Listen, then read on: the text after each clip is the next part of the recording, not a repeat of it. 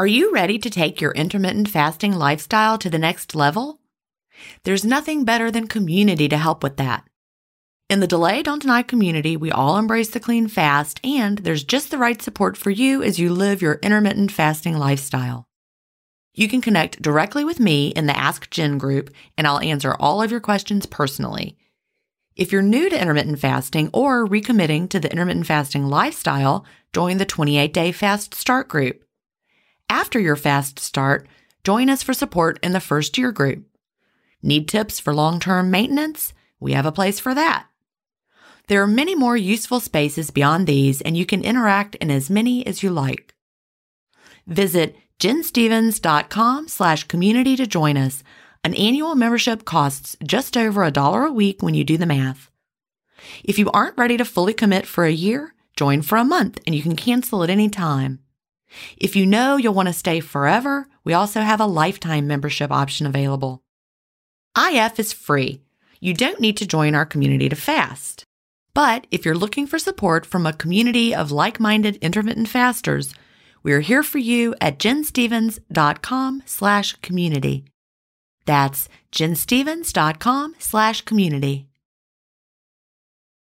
Achieving my long term goals is more about creating healthy habits and less about quick fixes. And that's why I love both intermittent fasting and daily harvest. Tim Spector, a gut health expert and founder of Zoe, and Dr. B, gastroenterologist and author of Fiber Fueled, recommend that you aim for at least 30 unique plant foods per week. Daily Harvest helps make it easy. One of my favorite options is the sweet potato and wild rice hash harvest bowl. With Daily Harvest, I'm getting tons of plant based options built on organic fruits and vegetables that are easy to prep and free of weird ingredients such as fillers, seed oils, and added sugars. Create healthy habits that last with Daily Harvest. For a limited time only, go to dailyharvest.com slash ifstories to get $30 off your first box plus free shipping. That's dailyharvest.com com slash IF stories for $30 off your first box and free shipping. Dailyharvest.com slash IF stories.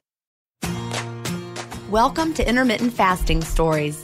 I'm your host, Gin Stephens, author of Delay Don't Deny Living an Intermittent Fasting Lifestyle. I lost over 80 pounds thanks to intermittent fasting after learning how to delay my eating rather than deny myself the delicious foods I want to eat. Now, who's ready to hear an inspirational intermittent fasting story?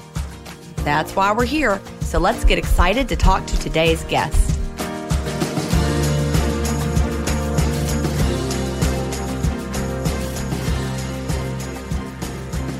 Hi, everybody, and welcome to episode 25 of Intermittent Fasting Stories. Today I'm here with Julie Carson. Julie is originally from Georgia, but now lives in Utah.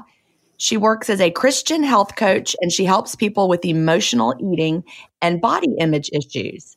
So, welcome, Julie. So glad that you're here today. Thank you. Yes, I'm excited to be here. Well, great. So, I like to start by asking what brought you to intermittent fasting and how long have you been living this way? Well, what brought me here was I started out with, I was very intrigued with Dr. Jason Fung and been studying his work, reading his books and experimenting with long term fasting.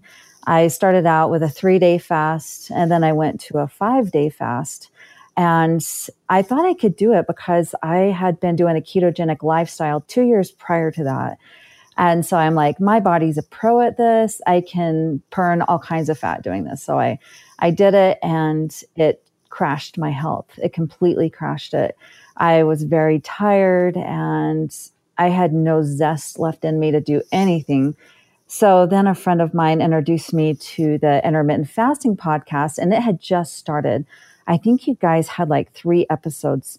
And I'm like, oh, this is what I'm going to do. I was hooked. So I'd been listening to you guys, and instead of doing the full on days in a row fast, I went to just two meals a day. And then I took out one of the meals and put in two snacks.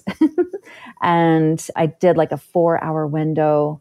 And then that crashed me. That was too much for me. And then I went up to an eight hour window and I've been there ever since. And I feel amazing. I love your story then because You started off with more extreme approaches, feeling like, you know, most of us do, or many of us have the idea more is better. If, if a 16 hour fast is great, then a five day fast must be phenomenal.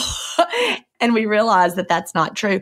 When you say that the longer fasts at first, when you were doing the three day, five day, when you say they crashed your health, what do you mean by that? I was very tired.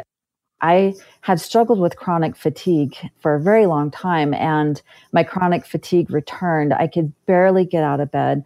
And I work a full time job as a care planner at an insurance company, and I could barely do that. And just getting through the day without major brain fog. So, doing my job was very difficult, and it's a very mentally challenging job. So I was struggling so much. And then, of course, depression set in because I'm a health coach. so, I mean, if think about a health coach who's not feeling healthy and now she's got to help other people feel healthy, I, I had to just like put it aside until I figured out my own problems and got myself afloat. So, yeah, that was crashed for me. And then you said you felt the same way when you had a, a shorter eating window of four hours. Mm-hmm. Yeah. How long did you try that eating window? And before you realized this is just not for me? So I did the four hour eating window for quite some time. I did it for about a year, if I remember my timeline correctly. I did it for about a year and it was amazing. I loved the four hour eating window when I very first started. But then some stresses started piling into my life, more so than usual. Like I had a dog die, I had been traveling. And I think this stress from the four hour eating window and all the other stresses combined was just too much for me. Yeah, I think that's an excellent point. You know, we start with something and it's working really well. So we can assume that that's just the way it's going to be forever.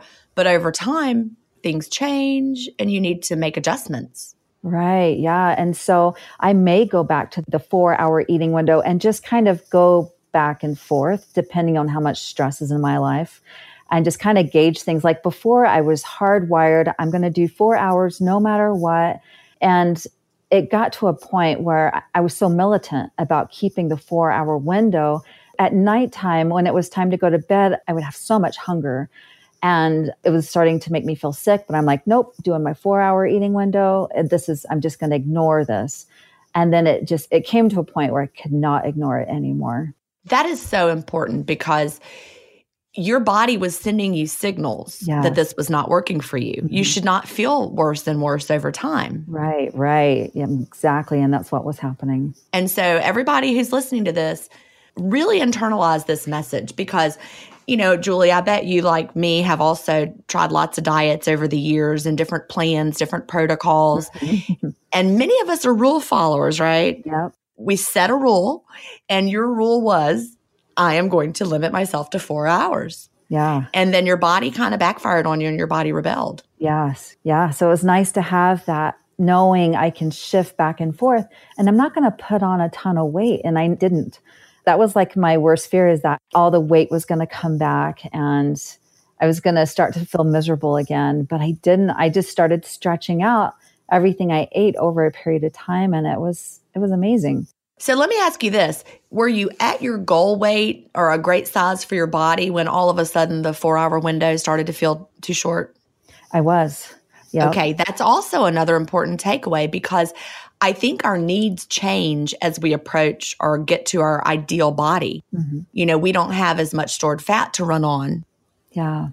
And I, I think our bodies can sense that and say, all right, you know, we need more food now because we're not running on on all that stored fat. We need to eat some more food. Yeah, that's true. So now that you have the eight hour window a lot of days, you can still go back and forth as you need to. Yeah.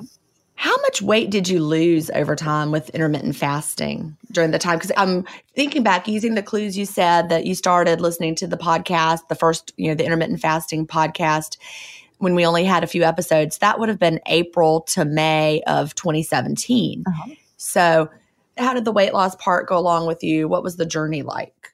All right. So, I wasn't really that overweight, but I was in a medium small size.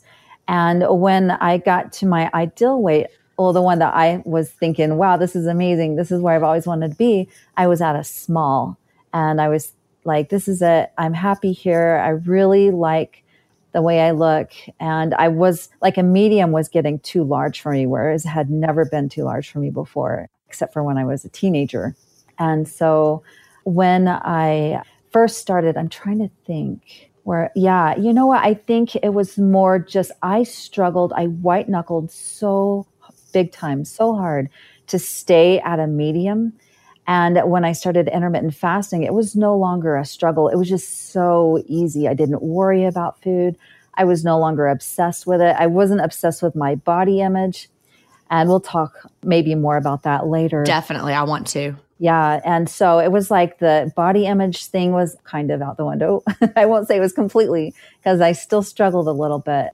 And so I think it's more that it was easier for me to stay at the size I wanted.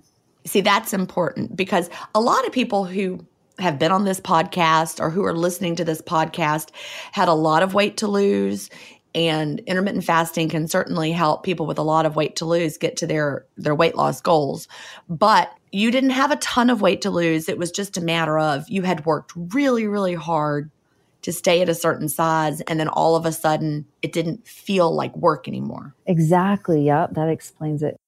And I think that's also very important for people to understand because how many of us have dieted our way down to a size or a weight and then it is just so hard to stay there. Right. Yep. I can remember actually having a conversation with somebody about that years and years and years ago, way before intermittent fasting. And it's like, I did it. I got to my goal weight. And they're like, well, now the hard part starts. And I just looked at them like they were crazy because I was like, what? No, getting here was the hard part. Staying here will be easy. But of course, they were right. right. It's so true. Oh my goodness but intermittent fasting does change that. You know, I got to my goal weight. The day that we're recording this is actually about a month before it will air, but my goal anniversary is coming up this week. It will be, oh. yeah, it'll be four years since I got to my initial goal weight. And honestly, it has not been a struggle to stay here at all. That's awesome. It's been for the first time ever. It is easy to stay here. So I'm glad that you've had the same experience. When was that? When did you get to that that goal feeling? Oh, I would say probably oh gosh it didn't seem like long. Maybe six months into intermittent fasting, I started to realize, hey, this is easy. I got this. I can live this way. And it just seemed unreal. it right. was so, it's such a weird feeling not to struggle anymore. And so now I'm just like, now what do I do? now you just live your life, right? Yep. So it seems like you've probably been in the goal or quote maintenance, you know, stage for for over a year now then, right? Yeah, Does that sound right with your timeline? Yep. So that's when you start to really become confident. Yes, yep. So what would you tell people who are are just getting the goal and they're scared? I would say keep at the intermittent fasting. I would say don't be worried about it because the intermittent fasting, as long as you honor your signals that your body is giving you, you're going to be fine. I think that's important. And you clearly honored your signals when all of a sudden a four hour window wasn't working for you anymore. Yes. And you you felt the need to extend it and have a longer window. And instead of like forcing yourself to go to bed hungry, you're like, hey, I just need to eat more food. Right. Yep. Now, are you aware? I'm curious about that. No, I don't. and uh, I'm working myself up to that point to where I can, but I just know how much muscle mass and how different the fat and muscle mass weight is. And since I am doing a lot of weight training, I am afraid to weigh myself because I know that number on the scale is not what I'm hoping it'll be. I'm still working on that. There's so much emotion tied into that number. There is, yeah. That's actually why I threw my scale away. You know, you've probably heard me tell that story, but I thought it would say one thing after not weighing for a long period of time. I was expecting one number and I was a good five, seven pounds heavier than I thought I would be. And I say, quote, heavier, yeah. but I had, had lost sizes. And so I was mad at the right. scale. Then I was mad at myself for being mad at the scale. Right. And then I was like playing games in my head and thinking, but I really want to see that number. So I guess I should diet. I'm like, wait, no, no, stop. Because when you're at a size that feels good, that's what matters, right? Right, exactly. Yeah. The size and the way you feel, like healthy wise, that matters to me so much. And so I got to a point to where when I stopped my four hour eating window and went to an eight hour eating window, I'm like, I don't even care if I gain weight as long as I feel healthy. I mean, of course, there was a little part of me that did care if I gained weight, but like the main part of me was like, I just want to be healthy.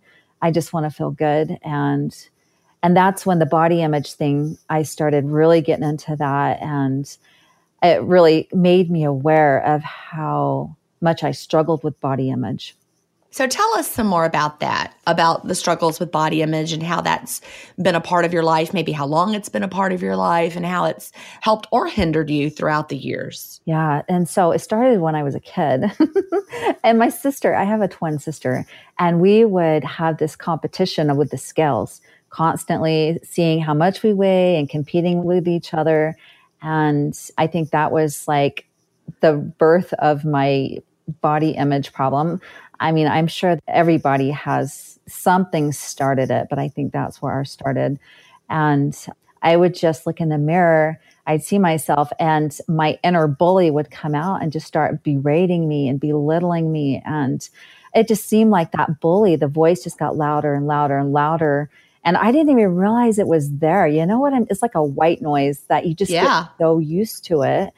And I didn't really realize it was there until I was willing to sacrifice my health for the way I looked. And also because I started getting into thought work, I went to the life coach school with Brooke Castillo and we started doing thought work together. And I started really paying attention to my voice in my head.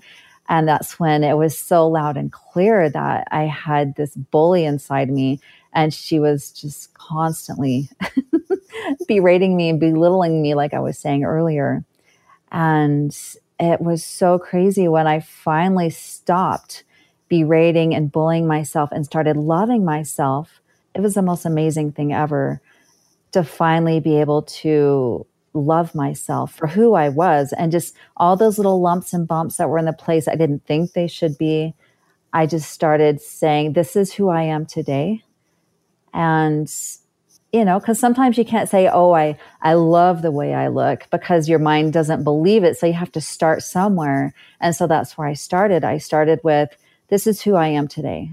And that was it. That was like the key for me was finding that thought that I could believe I love that phrase. This is who I am today. Yeah. And I guess you were just focused on accepting your body as it is, like you said. Yeah. And instead of thinking, boy, I need to change this and I need to change that, you were just accepting it. I was, yeah. And just saying, this person who's in the mirror got me this far. And she was doing it, speaking of myself, I was doing it because I had good intentions for myself, even the bully in my head had good intentions for myself. So it's like you can't get too mad at the bully because the bully was trying to get you where you thought you wanted to be. But it's just a matter of kind of shifting it and turning it from a bully to like saying, I understand, bully, that you meant well for me, but it's not working anymore. Let's try something different.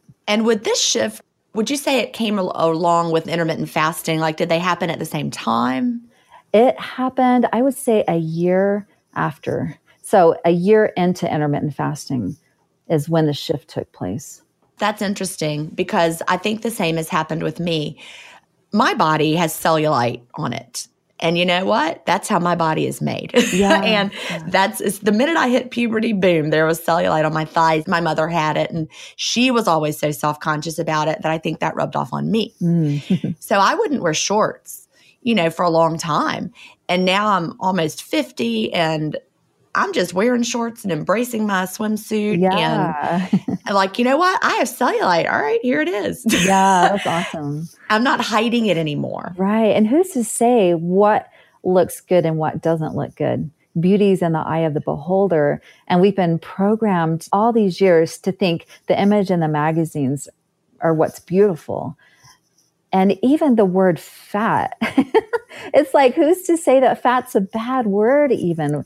I know that sounds weird because we've been programmed for so long to see a fat person. And if we were to describe somebody as fat, they would think that was derogatory or bad. But I think if we were to even reframe the way we hear the word fat or the way we see fat people around us and have love for them and ourselves the same way, I think it would change the world. Well, I think also a powerful statement I've seen or heard is, you know, we aren't fat, we have fat. Yeah. Just like we aren't toenails, but we have toenails, right? right? You know, it's just a part of our body. Yeah.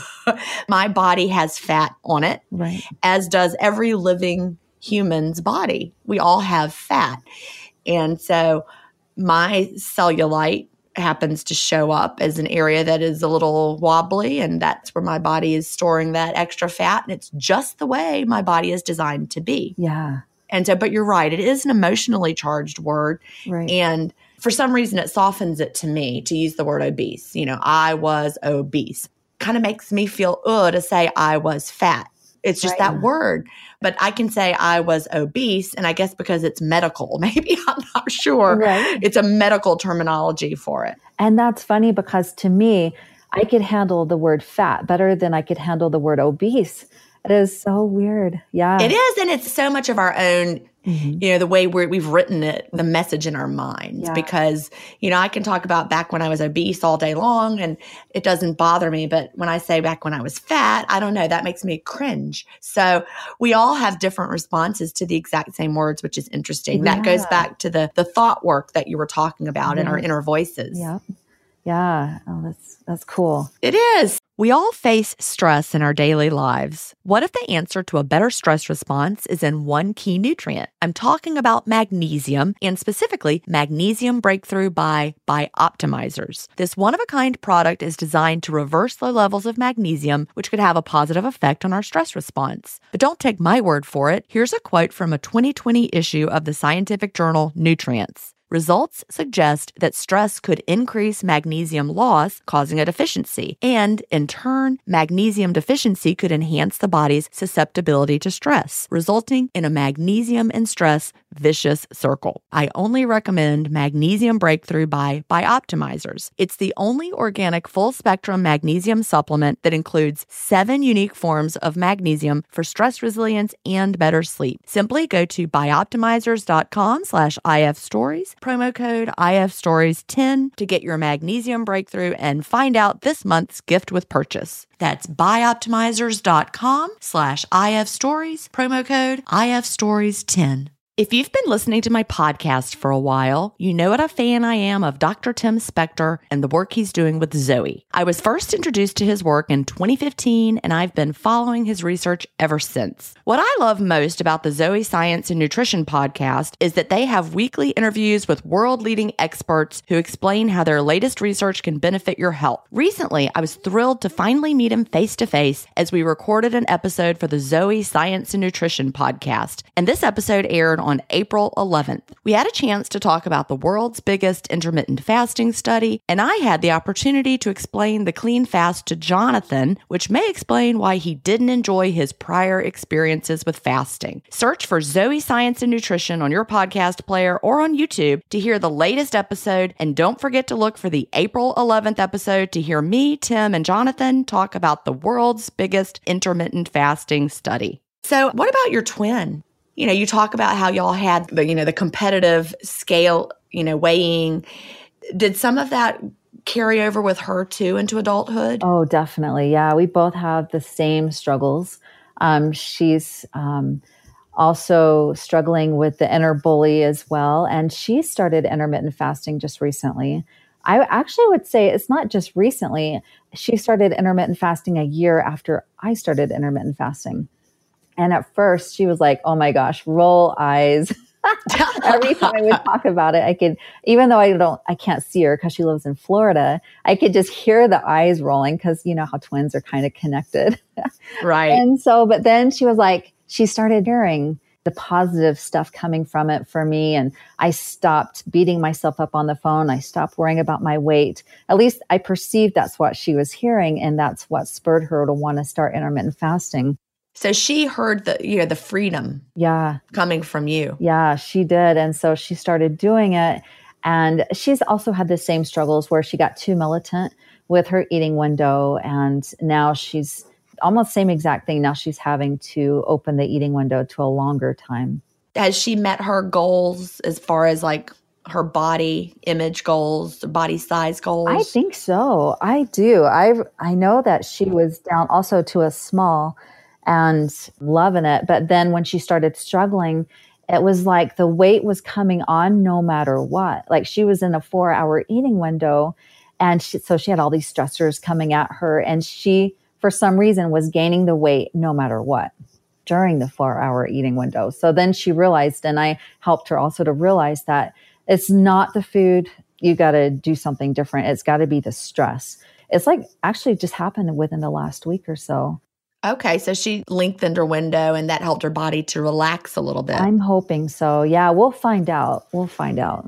That's such an important concept because you know, we have stresses on our bodies and some stresses are good stresses and you know like exercise, right. that's a good stress and intermittent fasting is a good stress, but you can also overdo both exercise and intermittent fasting to the point that they become a negative for your body. Exactly. It's like the sun. Like the sun's good for you, but if you go out in the sun for too long, you're going to get a sunburn. And it's kind of the same thing with fasting. If you do it too hard, too militant, don't listen to your body, you're going to get burned. Oh, I love that analogy. And it's also different for every person. Right. Yeah. And also might be different for you at a different stage, like you mentioned earlier. Yeah. You know, I was just on a beachy cruise vacation with the Delay Don't Deny community. It was fabulous. Oh, I'm, I wish I could have gone. Oh, well, maybe you can join us in 2020. Yeah. it was actually magical, and I could probably talk about it for seven hours straight. but, you know, what, looking at, at everyone in the community, some people had brown skin that tanned easily. And then there were people like me who slathered on the sunscreen. Yeah. because we burn. And so the same thing is true with intermittent fasting.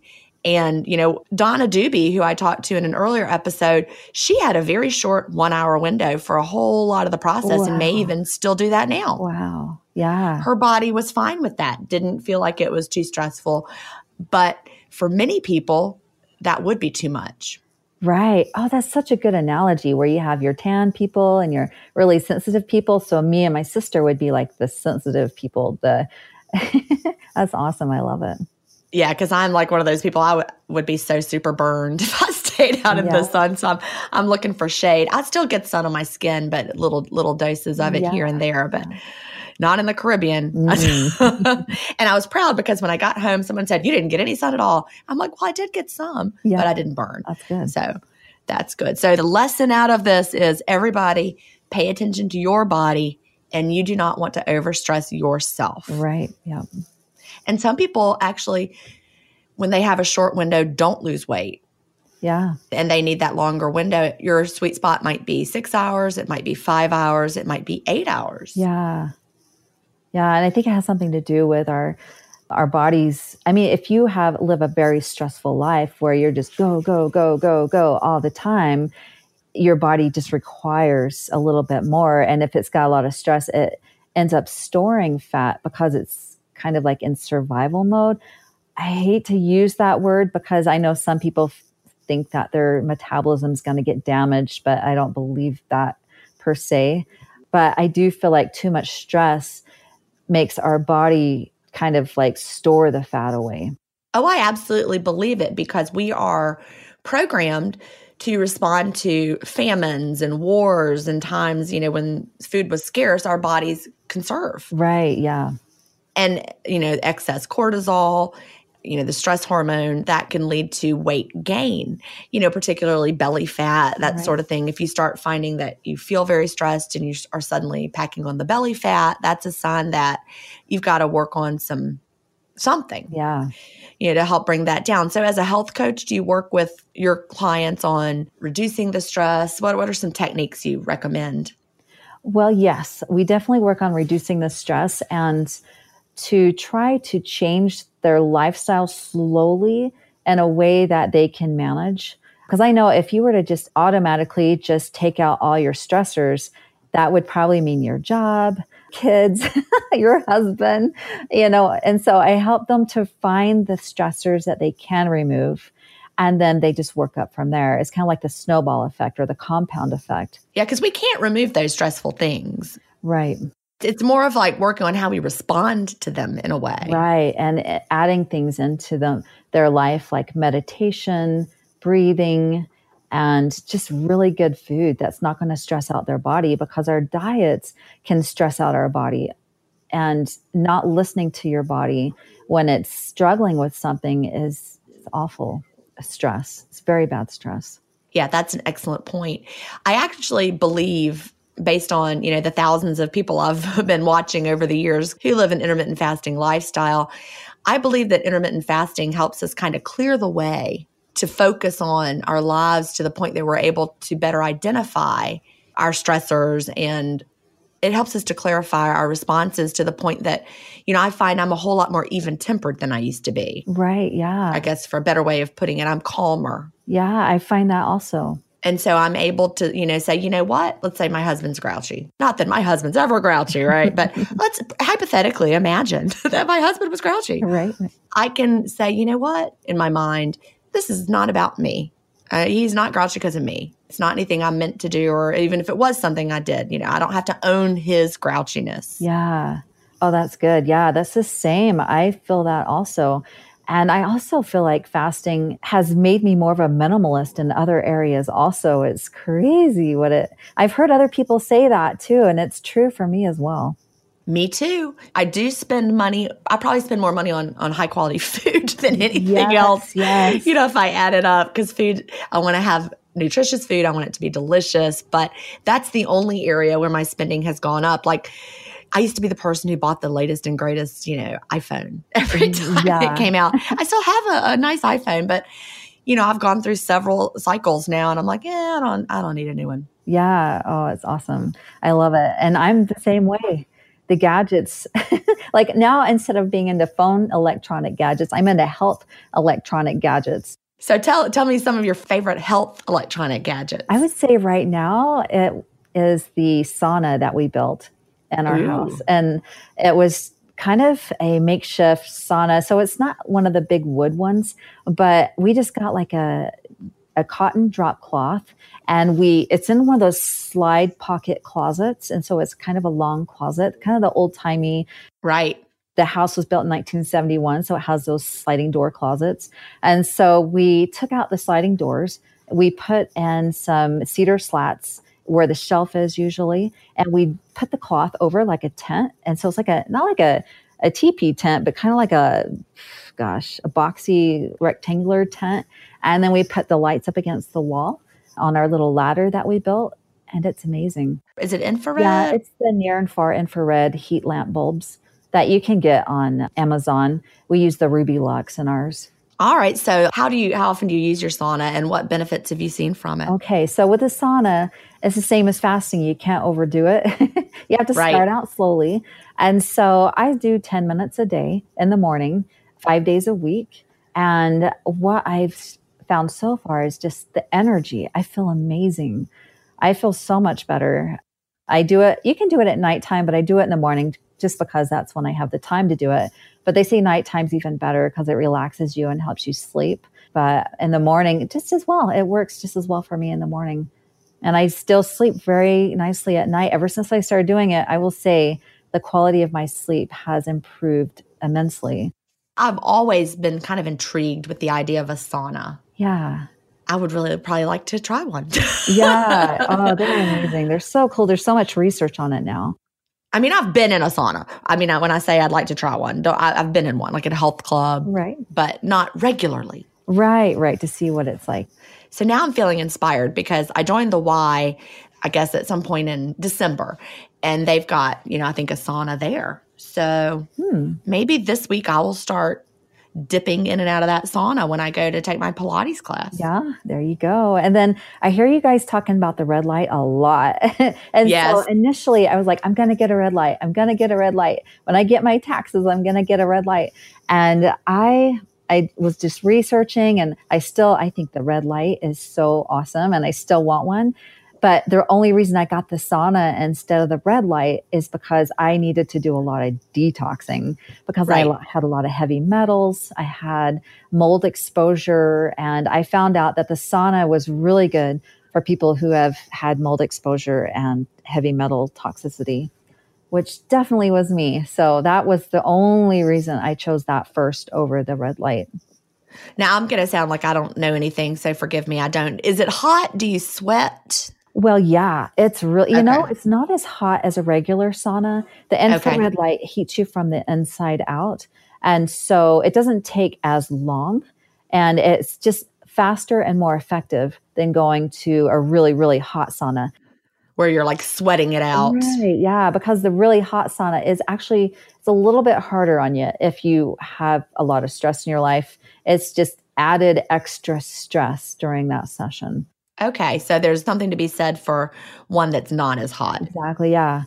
Well, I'll keep that in mind. But yeah, I definitely want to experiment. We had access on the, the cruise that we just went on. We had access to, they had like steam rooms and they had, you know, aromatherapy and it was hot and we were super sweaty. Yeah. Yeah. and we definitely needed to detox all that food. Oh my goodness. I can only imagine. That would have been so awesome. It was great. So let's talk about foods. You mentioned that before. You talked about choosing foods that help your body to not be stressed out.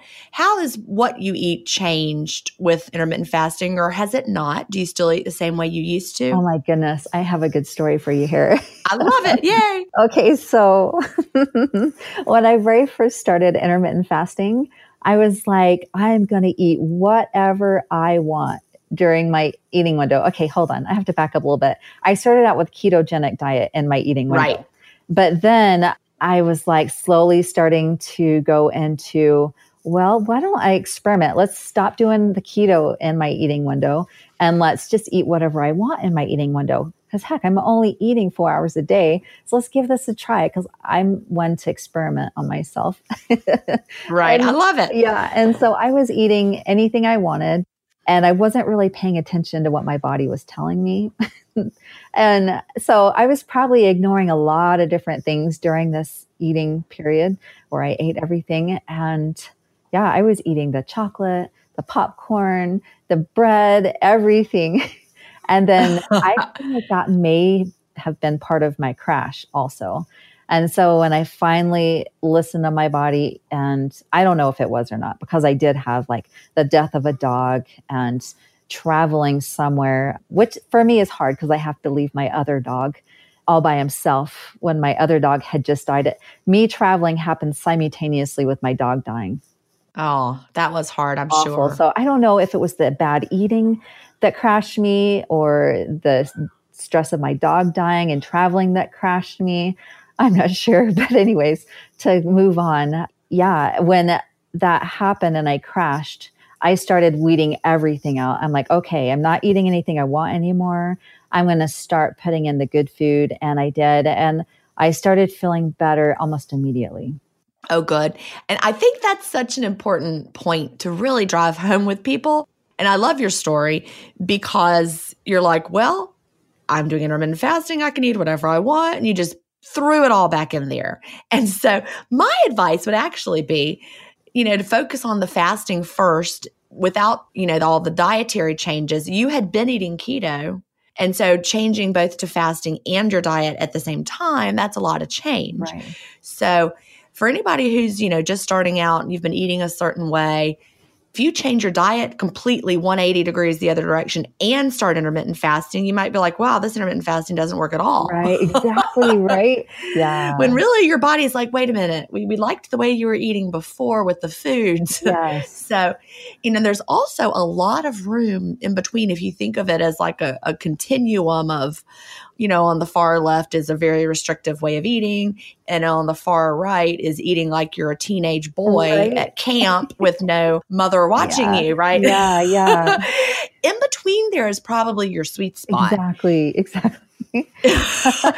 Neither might be the best approach long term. You know, I don't want to live a super restrictive lifestyle where I can never eat, you know, fries or cake or pie or ice cream again. Yeah but I don't want to eat like a teenage boy at camp either because that's not you know going to give my body the nutrients that it needs. Right. Yes. Yeah. So just just something to keep in mind. Mm-hmm. yeah. And i started doing the meal planning gosh what's the name of it again that you guys advertise for? Prep dish? prep dish. Yeah. I started doing that. I'm in my second week of prep dish and so that's some really good food right there. It really is. And so for anybody who's interested in that, I don't have the link at the top of my head. I'll make sure to add it the show notes, or you can go to my other podcast website, which is ifpodcast.com and we have sponsors of our podcast. And so there's a link there where you can sign up for a free trial of Prep Dish. Yeah.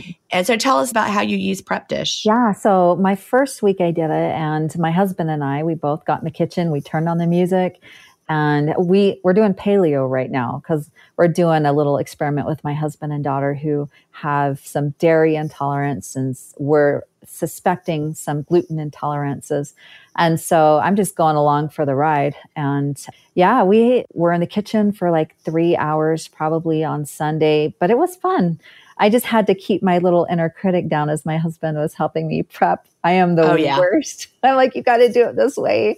Right. Ah, and so it's kind of helping me hone that. And so I'm not so this way or no way. And so, but yeah, it, it was good. It was really good. And so we had some leftovers. What I think I'm going to do is I'm going to work up enough leftovers, frozen, of course, that I may have like a whole week's worth of food and not even have to go grocery shopping. That's awesome. So you prep it on Sunday is the day you chose, and then throughout the week you just assemble your meals. Right, exactly. I just put it together when we're ready to eat, which takes not too long depending on the dish. Some dishes more than others, but it's still reasonable. Yeah, it's probably less time than having to drive through somewhere or go to the grocery store and grab something. Yep, it is. So that's the beauty of that. Because I remember back, you know, in the day of when I was still working full time and before I discovered some of these things like Prep Dish and the meal delivery kit companies, I would be on my way home from a long day of work and just the thought of what are we going to have for dinner? I just couldn't even, you know, then I would drive through. Yeah. I'm like, all right, we're having fast food again. Yeah. You know. and it takes down on those decisions that you got to make throughout the day that kind of I don't know if you're familiar with decision fatigue. Yes. it's a thing. oh, it's it's a real thing. And so, you know, committing to one of these, like whether it's Prep Dish or whether it's one of the meal delivery kit companies, such as Plated, which is a new sponsor of this podcast oh, right here. Nice. I'm super excited about that because I've been using Plated since, gosh, 2016. I've been using it nonstop oh, since then, wow. and I just love it. Nice. Love, maybe 2017. Anyway, I'll have to count back and figure out no, it was 2016. I've been using, yep, it was fall of 2016. I started using Plated and I've used it nonstop. But, you know, you've got the food and it comes and it's fresh just as if you bought it at the grocery store, but it's right there at my house. And then I just, I know what we're going to have. And it, and, and I can shift it around night to night. Like, let's say I order four meals for the week from Plated. I don't have to like commit to which one each night. Nice but I can say this is this I'm feeling like this one tonight and it, it, just is great. So there'll definitely be a code and a link people can find for saving some money on plated as well. Nice. For anyone who'd like to try that. I can't wait to check it out. Yeah, I, I really, really enjoyed plated. There's a lot of companies we've tried and, and also really enjoyed, but this one is the one that my family seems to they're always happy with it. Well, good. I'm glad you're enjoying Prep Dish. Since 2013, Bombas has donated over 100 million socks, underwear, and t shirts to those facing homelessness. If we counted those on air, this ad would last over 1,157 days. But if we counted the time it takes to make a donation possible, it would take just a few clicks. Because every time you make a purchase, Bombas donates an item to someone who needs it. Go to bombas.com slash Wondery and use code Wondery for 20% off your first purchase. That's bombas.com slash Wondery, code Wondery. This episode is brought in part to you by Audible, your go to destination for thrilling audio entertainment. Whether you're looking for a hair raising experience to enjoy while you're on the move or eager to dive into sinister and shocking tales, Audible has an exclusive collection of thrillers from best selling authors that will keep you on the edge of your seat. Like James Patterson's first audio only thriller, The Coldest Case. Experience stories like never before where every chilling detail is brought to life by captivating sound design. Plus, as an Audible member, choose one title a month to make yours forever. And now, new members can try Audible free for 30 days. Just visit audible.com slash WonderyPod or text WonderyPod to 500, 500. That's audible.com slash WonderyPod or text WonderyPod to 500, 500. So you're enjoying the paleo right now. That feels feels good to your family. Yep, I think so. I think it's a really good place for us to start, especially since we know that dairy is a problem for them. Yeah, a moment of silence about the dairy because dairy is delicious. But one thing I learned when I got my results back from 23andMe and my my DNA analysis, you know, I was tending to be a person based on the analysis who would not have trouble with dairy, but that is actually according to 23andMe the minority. Wow.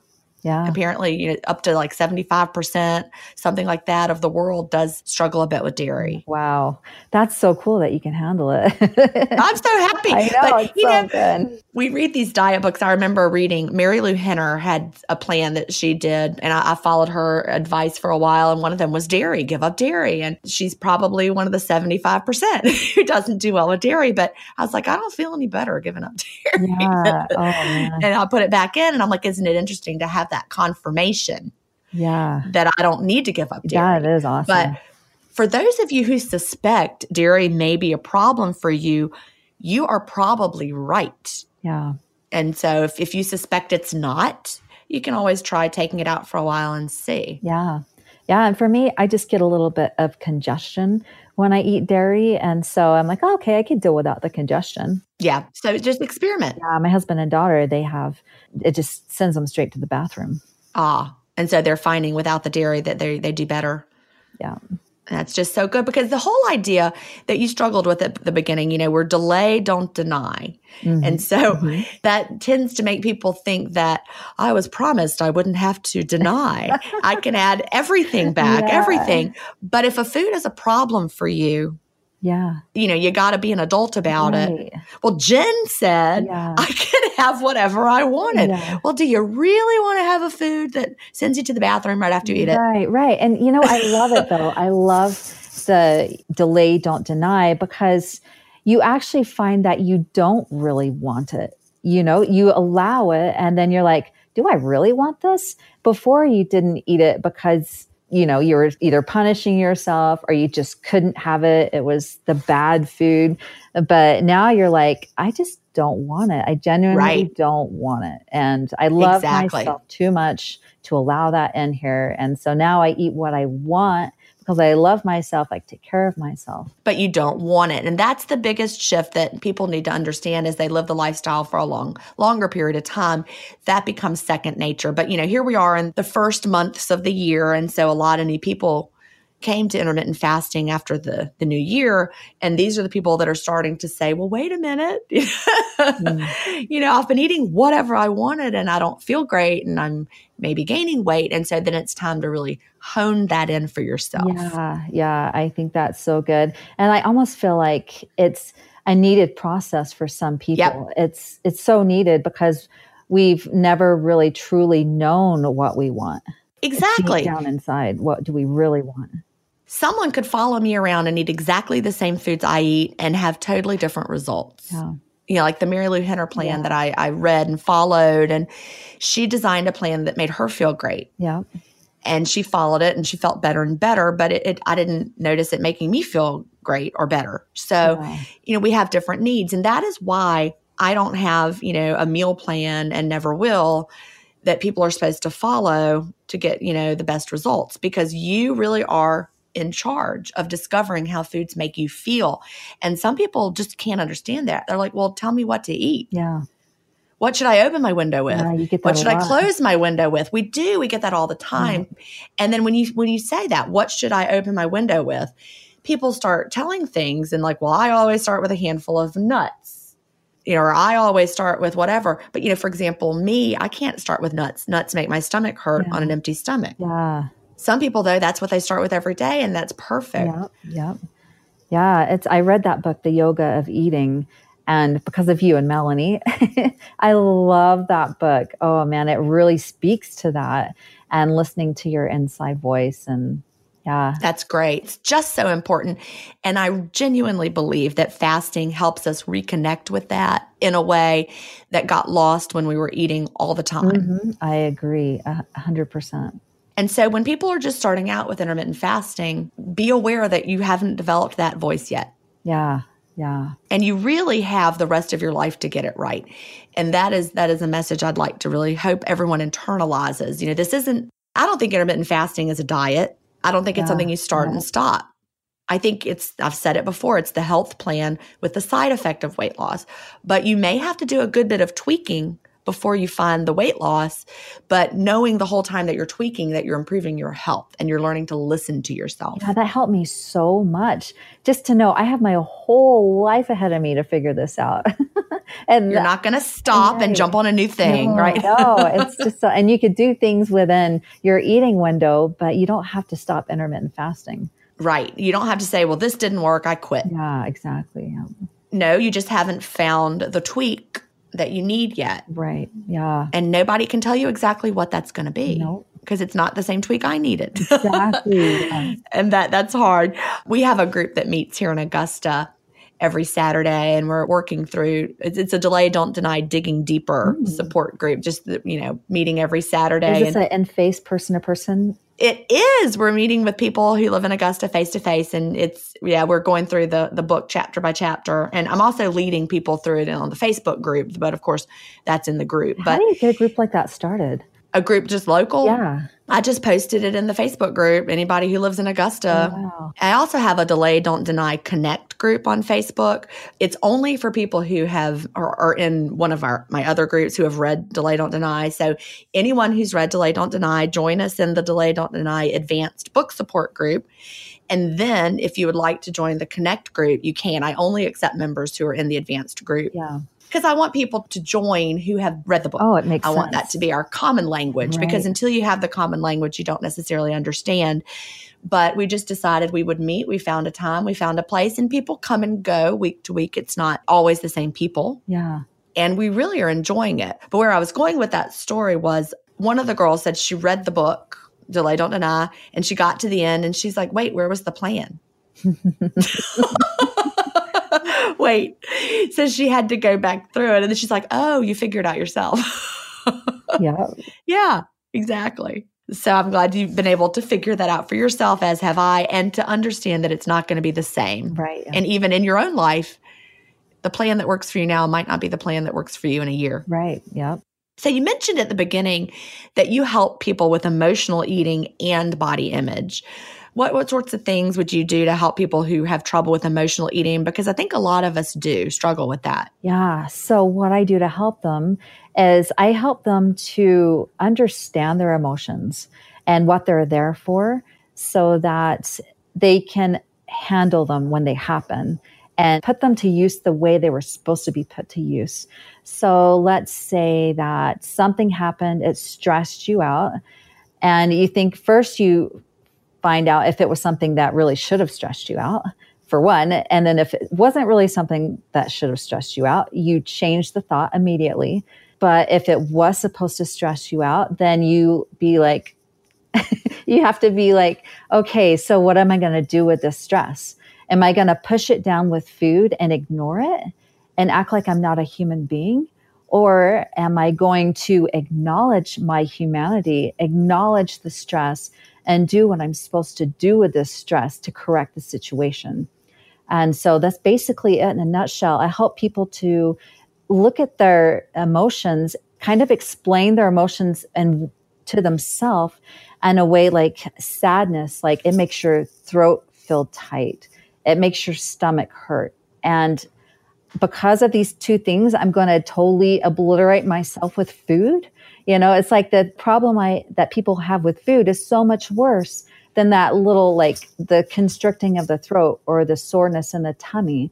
It's like I help them to realize that it's easier to sit with that than it is to sit with not doing with their life what they should have with those emotions and to just basically like I said before acknowledge their humanity. Oh, that's such an important shift. Yeah. Because those of us who have ever had an experience where we eat too much because you know we're responding to something that's emotional, when it's all said and done, did we feel better at the end of that? Right. Or did we actually make ourselves feel worse? Right. It's like we're punishing ourselves, but we don't think we are. we think Right. that we're helping ourselves. And to a point, some people maybe they will, it's kind of like the bully concept. The bully Right. is trying to help us, but not the way we want it to help us. And so, but this isn't the bully. This is another part of us. Yeah, and be, it feels like it's helping you, and then you realize, no, it didn't, and now I feel worse than if I'd done it. So it's it's learning how to change your self talk before you don't get caught into that whole pattern. right. Exactly. So let me shift gears a little bit and ask you, besides your weight loss and getting to the you know the point where you feel good about your body and good about your size, have you had any other positive health changes? Oh my goodness. Oh my goodness. Way more than I expected. Oh my goodness. So I could go on and on, but I'll just try to keep it to a few things here. I would say my gut health got so much better. I used to struggle every three months with intense bouts of heartburn. And gosh, yeah, it was just major heartburn, and my throat would close off when I would try to eat food. And that Mm. completely went away. Yeah, I could barely swallow my own spit. It got so bad. But that went away. And uh, the only time it came back was when I started ignoring my cues and I didn't listen. And then it came back. But then as soon as I started acknowledging what was going on, then it went away again. And I haven't dealt with it. Oh, that's a big one. Yeah. Uh, and then the other one was my monthly cycle. It got very regular, almost to the day I can count on it happening. And I'm in perimenopause, so it should not be that regular, but it's like more regular now than it even was before I was in perimenopause.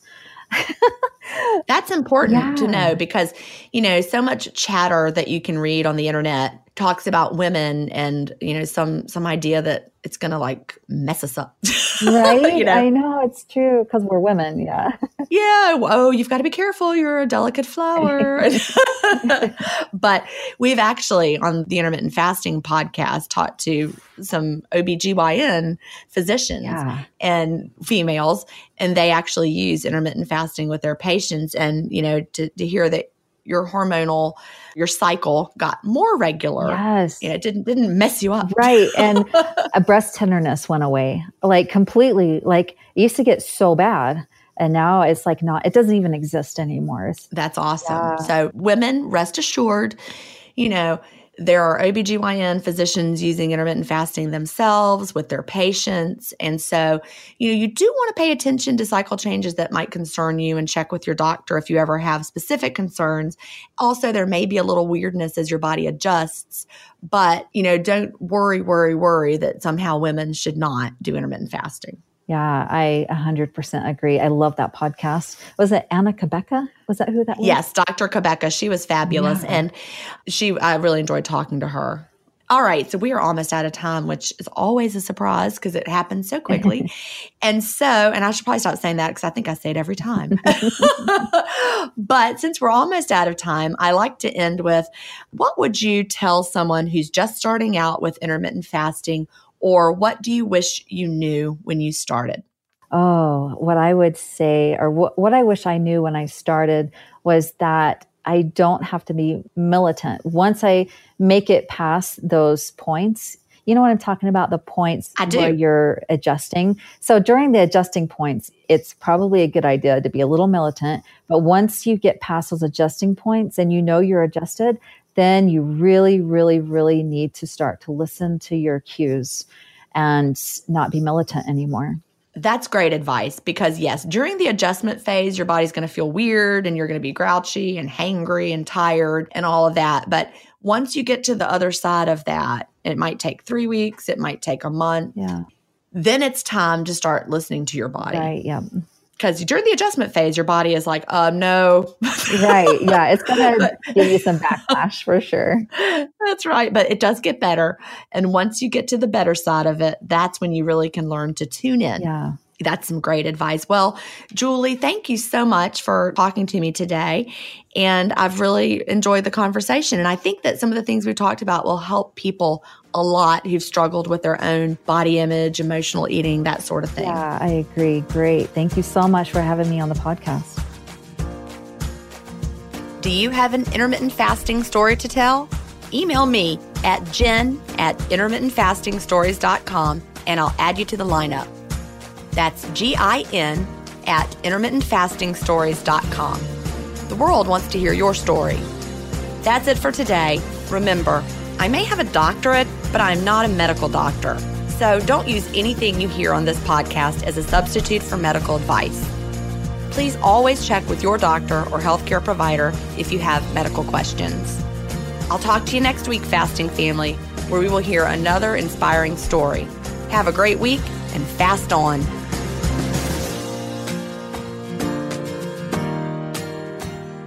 Intermittent Fasting Stories is edited, mixed, and mastered by Resonate Recordings. To learn more, visit them at resonaterecordings.com or email them at hello at resonaterecordings.com.